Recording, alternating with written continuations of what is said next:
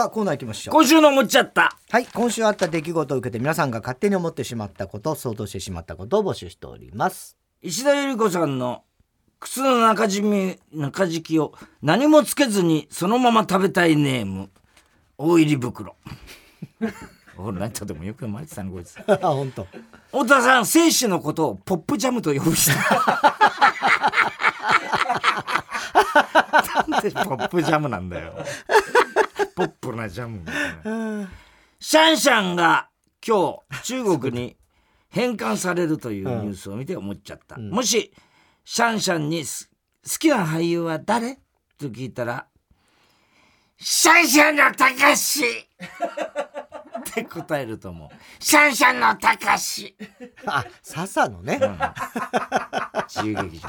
シャンシャンのたかし。シャンシャンのたあのかし昨日だか今日だかさや散々やってるじゃんいろんなニュース番組で夕方とか。シャンシャン。シャンの別れだっつってさ、で昨日だか一昨日家でさそのニュース見てたわけ、したらその長女がさみんなこう悲しんでるわけ。シャンシャン行ってしまうからシャンシャンシャンシャンバイバイって。パンダなんかどれも顔一緒じゃん 悪いそねの通り。本当だね。同じじゃね？っつって。えーラジオネーム広田つの。太田さん自転車の空気入れを尿道に差し込んで金玉袋を膨らせるのが趣味な人。やるか、こんばんは。いやあ真似しないように。ね、死にますからね。 Superfly がほ映画「イチケイのカラス」の主題歌。これいい曲なんだよね、うん。として書き下ろしたう、うん、「フェアウェル」っていうの、うん。のゴスペルバージョンを配信リリースされたというニュースを見て思っちゃった。うん。もし Superflyの越智志帆さんが看護師だったら、注射する時に腕に巻くゴムチューブを頭に巻いて髪を止めているいやいやだよく巻いてるけどさ。Superflyも巻いてるっけ？あの MISIAも巻いてる。 MISIA巻いてるってかターバンみたいな。ターバンか。 MISIAはねうん感じでしょ？あの オチさんはのあーそうか。そう紐みたいな男子師匠が、だだんだらね。男子師匠もね。やってたけど。えーラジオネーム小栗旬筋太郎はさだまさしって10回言った後にバニーガールの写真を見せられて間違えて「ネズミ男!」って言っちゃいました。っていうどういうことなんだろうこれかんないよもえー太田さん浅草の捕鯨船に行ったら「壁にサイン書いてってよ!」と言われたのでサインの下にバレないようにローマ字で「こうのうるせえよ」と書いて そういうこと言うなお前は。全芸人の代弁者。思ってないわなこと。えー「ナオンの野音2023う」うん。に土屋アンナ出演という話題で思っちゃった。もしも土屋アンナが「新婚さんいらっしゃい」の司会だったらイエスの枕はイエスは中指を立てていて脳は親指を下に下げているイラストが描かれていると思う。別にそんなことはない そんな人じゃないから音盛り上がりそうですね。すごいねうん庄屋とか庄屋がもうやっぱやってんまだやってんですよ。うんすごいね。でこの間アンジョリーナ8分の1ってあったんです3分の1ね。ええあの、えそのナオンの野音にもね、うん。ある庄屋寺門さんだっけ？寺門さん寺田さんね。寺田さん。にさすっごい気にあの可愛がられてるってあそうなんだ。のアンジェリーナが。で本当にだから、でしょナオンの野音でも歌ってて、っていうガチャリックスピン。ガチャリックスピン。すごいじゃすごいかっこいいんだガチャリックスピン、ねプリプリがまだ出てないらしいね。ナオンの野音あ一回も出てないまああのだからかかつては分かんないよ。その赤坂一回小町だっけ？なんだっけ最初。いやいやまあそそんな遡らなくても、それナオンの野音ってほら何年か前から復活した感じでしょ？あそっか。いずーっと続いてたわけじゃないずっとじゃねナオンの野音一回やってなかったか。らまた復活したのか。ん。うん。だそれで出てるんじゃない、うん。あそうかその後は、うん。後はね。分かんないけどね、前も出たかどうか知らないけれども、えーチンフラを救いたいねシャープ えシャープシャープなんだアットシャープだけどなんでハッシュタグ。か。ハッシュタグ。チンフラを救いたいネームチンコフランダース、ん。太田さん SNS にフランダースを舐め回す動画を投稿して炎上しているチンフラペロペロ男。こんばんは。なのよそれ迷惑動画みたいなやつ？フランダースを舐めます。犬ってこと？フランダースって地方だよね。フランダースの犬だからね。でもフランダースを舐めますってからさ。も うもうあの多分犬。どこを舐めてんだか分かんないよもう。カモン達夫を見て思っちゃった、ん。カモン達夫って射精するときに「チャラリーンマラから牛乳」って言ったことが一度ぐらいはあると。いやいやないけどうまいよそれは、ええ。ラジオネーム極東ベイクライト。太田さん森永卓郎以上に共演 NG を食らってる人。ちょっと待って。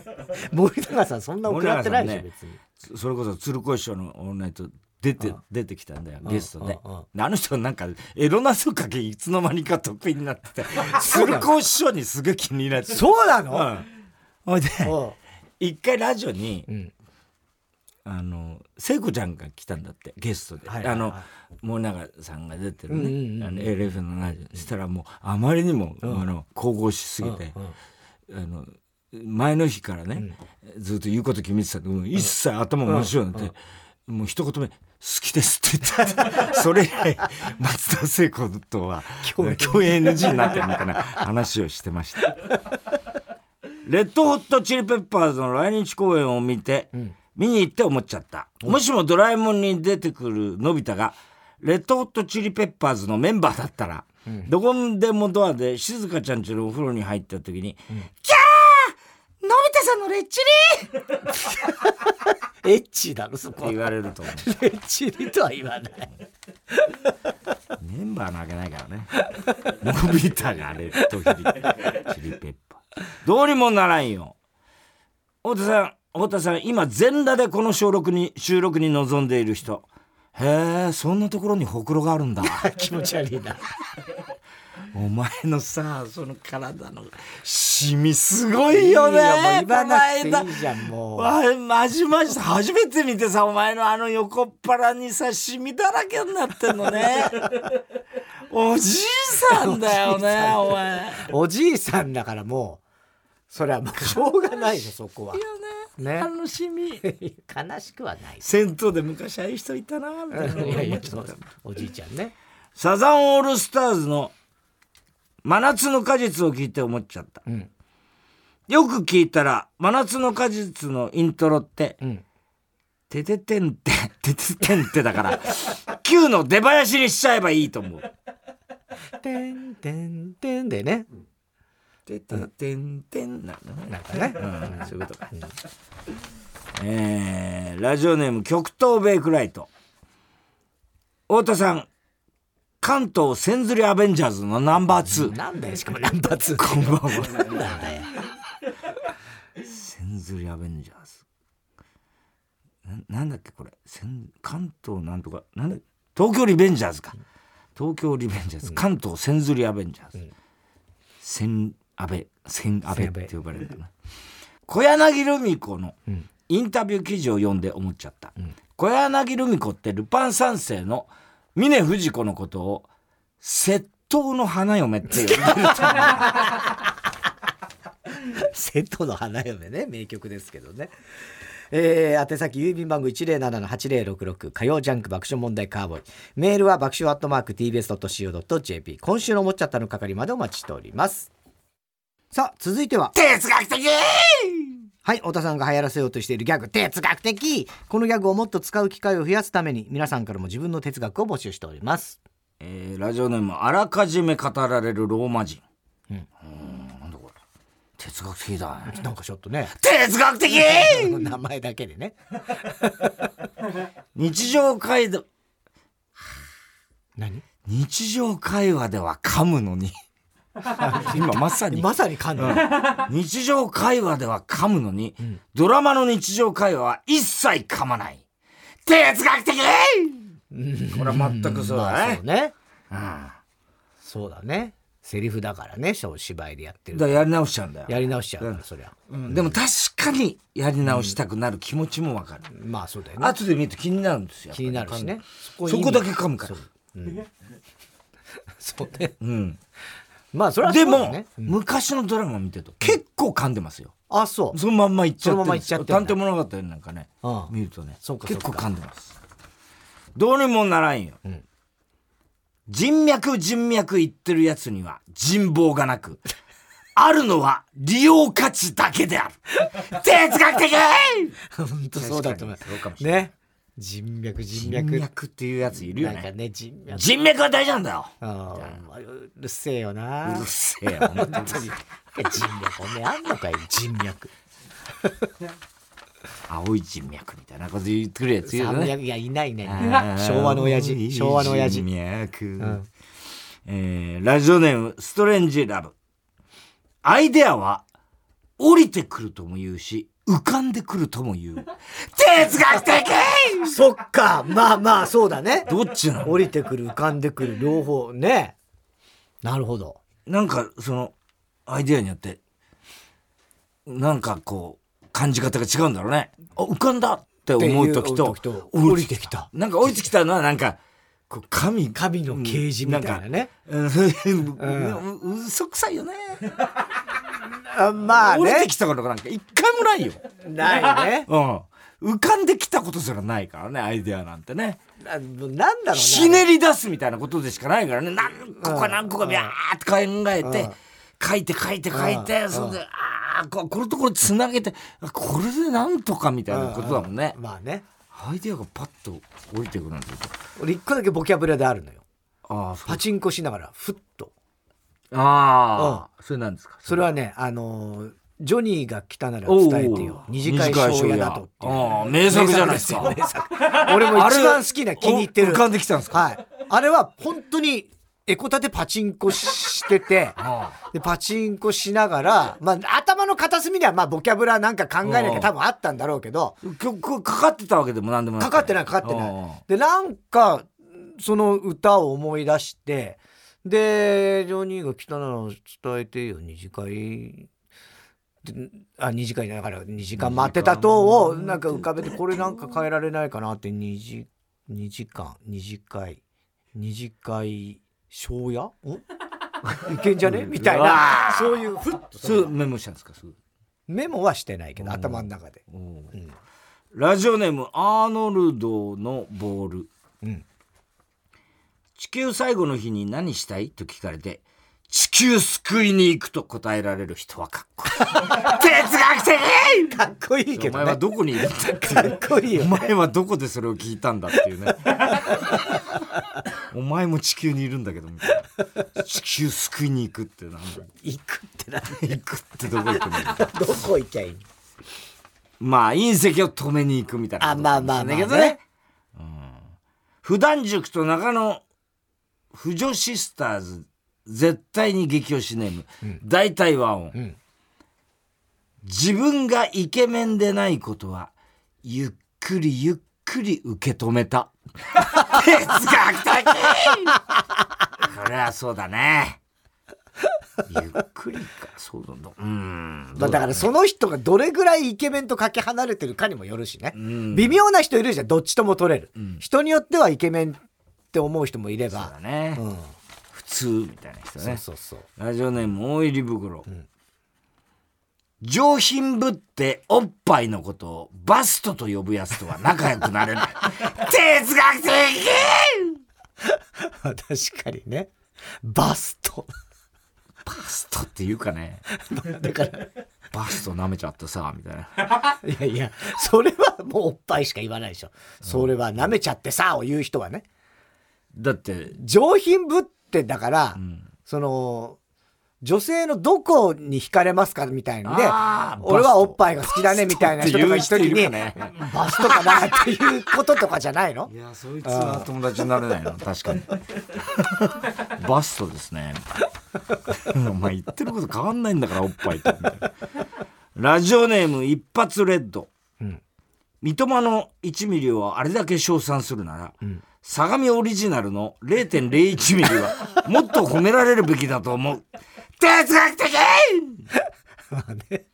そうだよね。コンドームでしょ？コンドームか。ああ。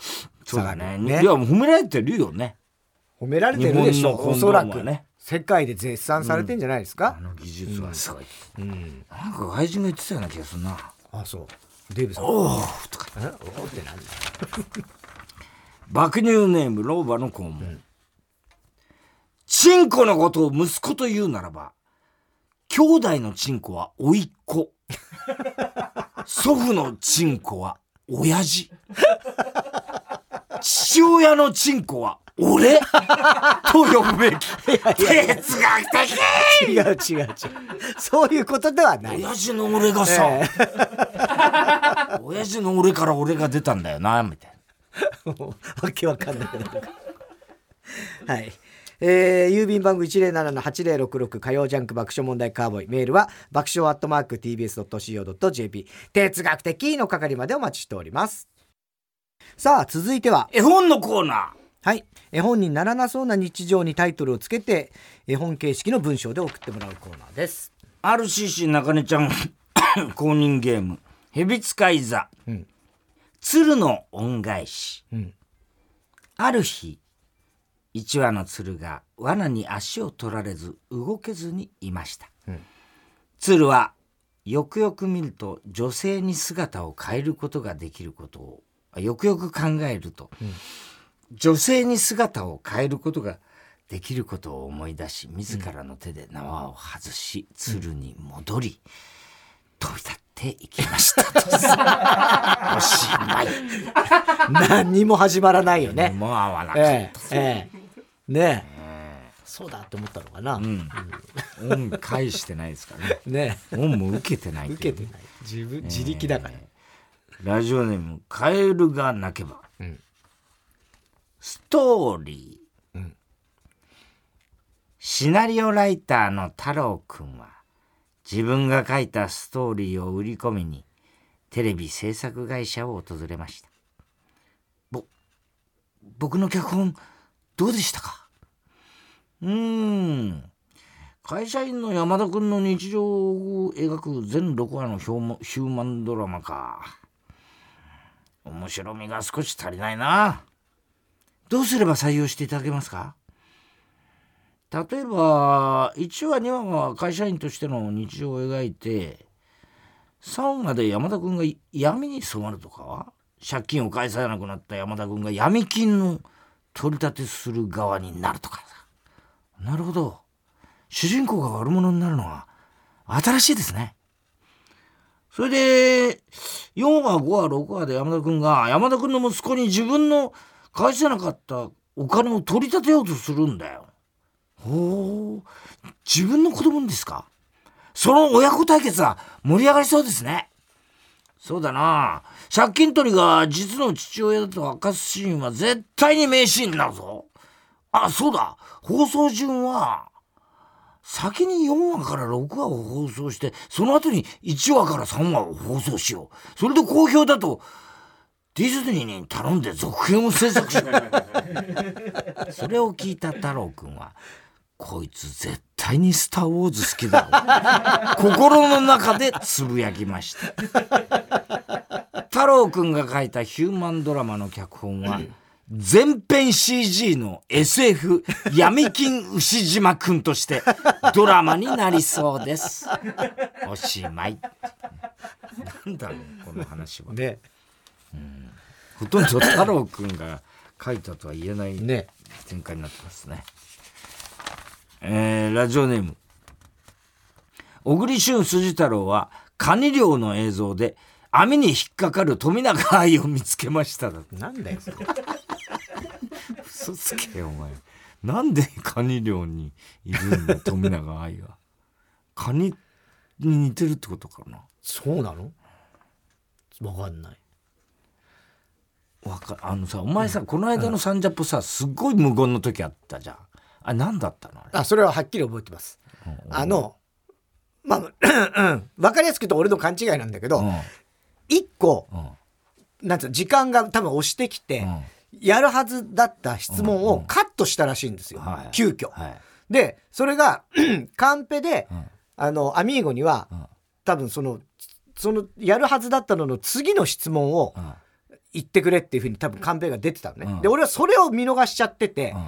ででも次あのの話題に行かなきゃっていうんで、振ったらアミーゴがなんか行ったのよ。あのなんかアミーゴのところがあったわけよ。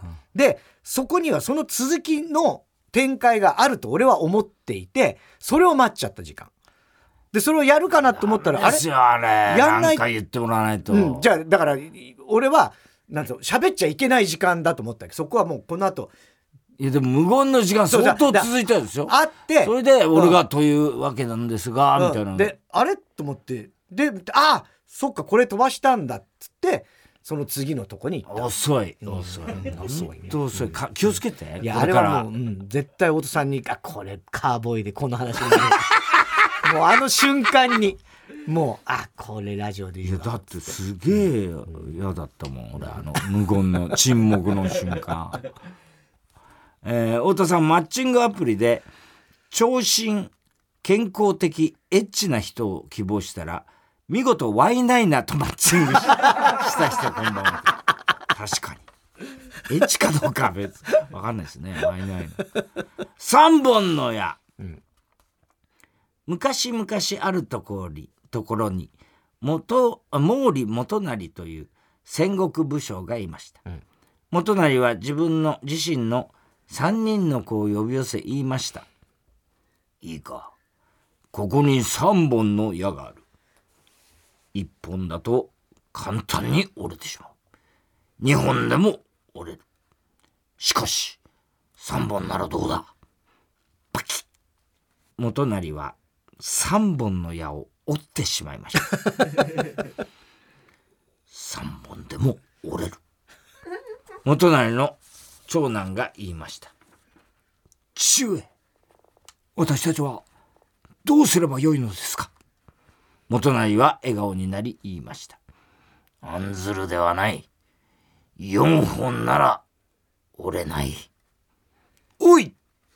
元就は襖の後ろにいた奥さんを呼び息子たちに向かって言いました。お前たちに兄弟ができるぞ。ハッピーサプライズ。何がハッピーサプライズ？ハ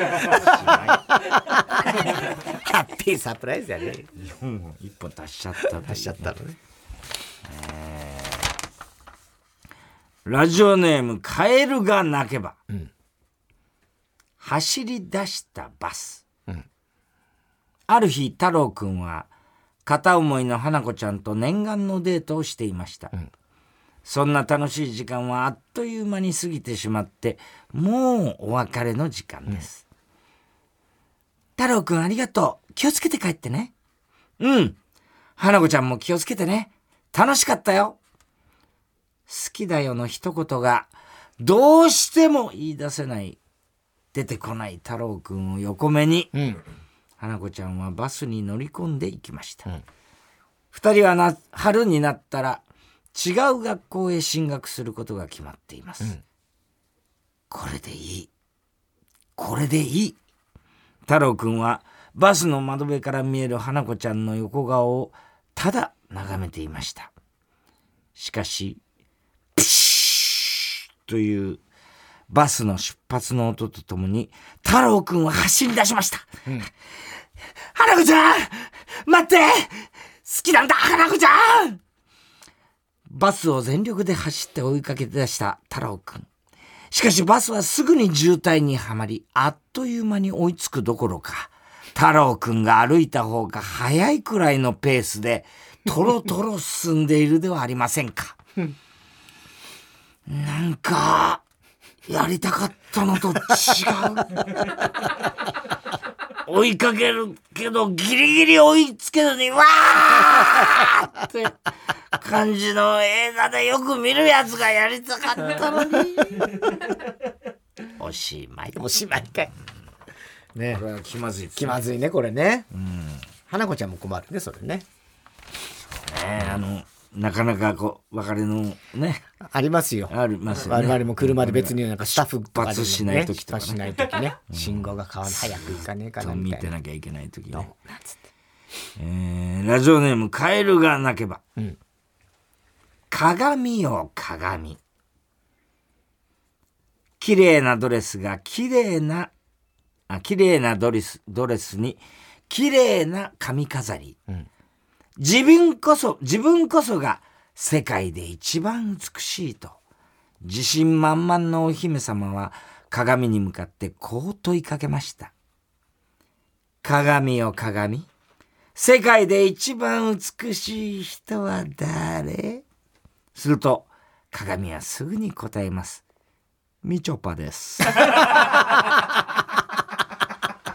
ふざけないでくれる？それじゃあみちょぱの次に美しいのは誰？ゆきぽよです。なんですって？それじゃあその次に美しいのは誰？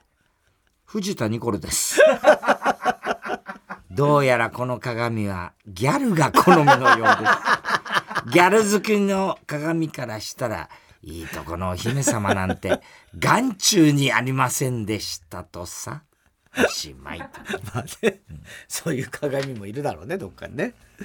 えー、宛先です。郵便番号107-8066火曜ジャンク爆笑問題カーボーイ。メールは爆笑アットマーク tbs.co.jp。絵本のコーナーの係までお待ちしております。続いては、送りんぼ田中裕二はい、こんばんは。田中裕二ですから始まるいかにも田中が起こりそうな事柄を考えてもらって、それを私田中が3段階で評価いたします。ラジオネームおかめインコ、うんこんばんは田中裕二です私の近くのスーパーでは残ったお惣菜弁当やお寿司などが夜の8時半に半額になります、うん。仕事で疲れた時が晩ご飯を作るのが面倒なのでうん。半額のお寿司を買いに行きます、うん。スーパーのお寿司が残っている数は少なく、ん。特に大トロ入りのお寿司は人気で、ん。ライバルが多く、うん。恥や遠慮を捨てなければ獲得できない本気の争いです、ん。これあの弁当っていうあの例の浅浦さんのねアニメがこういう感じでした、今日は大トロ寿司食べたいと思った私は、うん。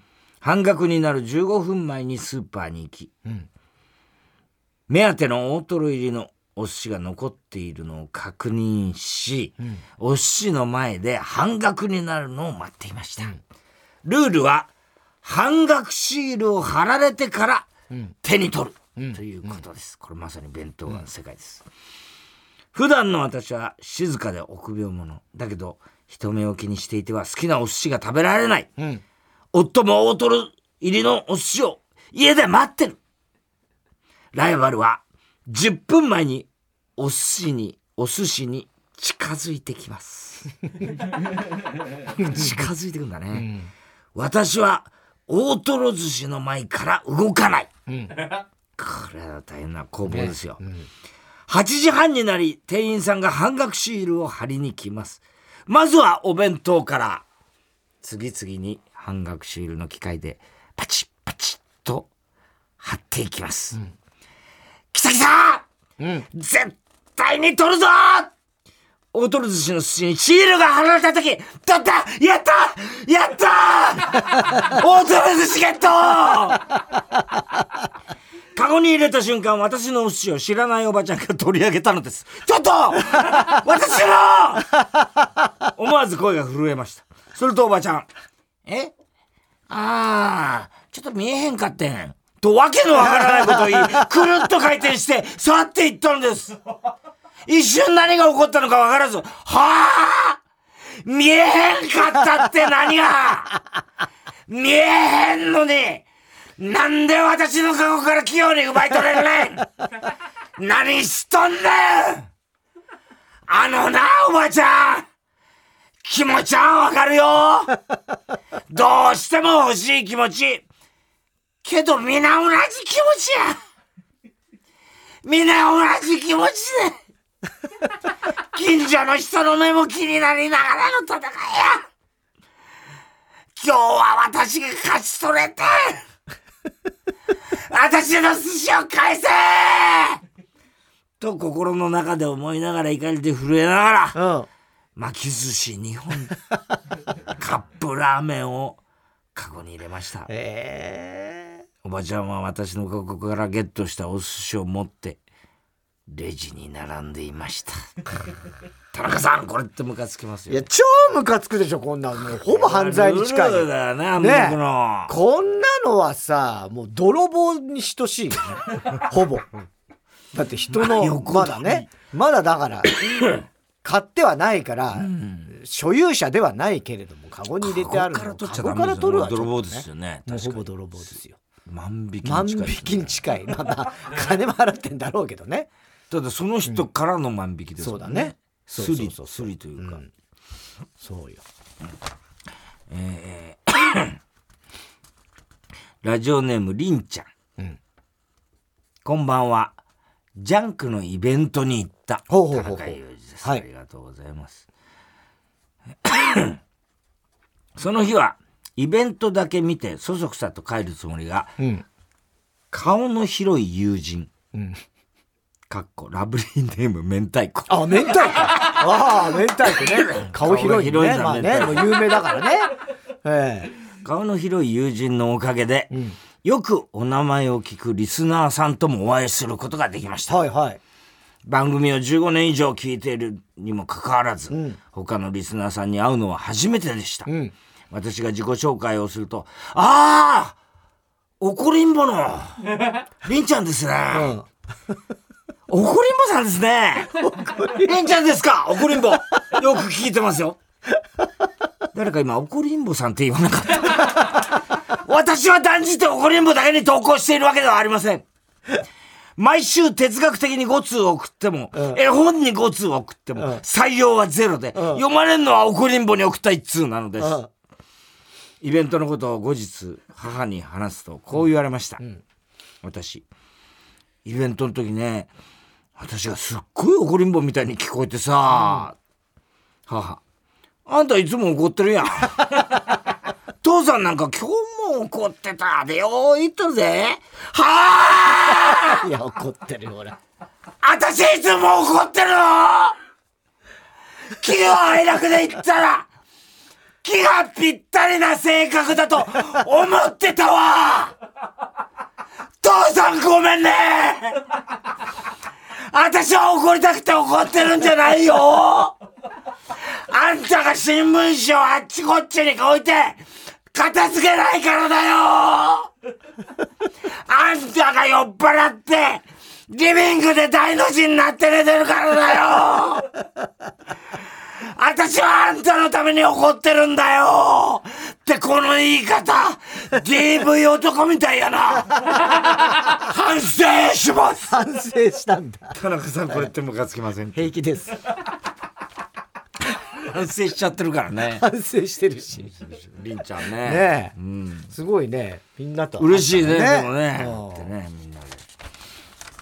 えー、ラジオネームジャッカルの日々。うん太田さんあこんばんは。純情な高校生の田中裕二です、高校1年の時に当時付き合っていた彼女の家によく遊びに行ってました。うん。彼女のお父さんお母さんもとてもいい人で、うん。夜ご飯をごちそうになり彼2人で彼女の部屋にいるとお菓子や飲み物を持ってきてくれたり優しいお父さん、そして、綺麗なお母さんです、うん。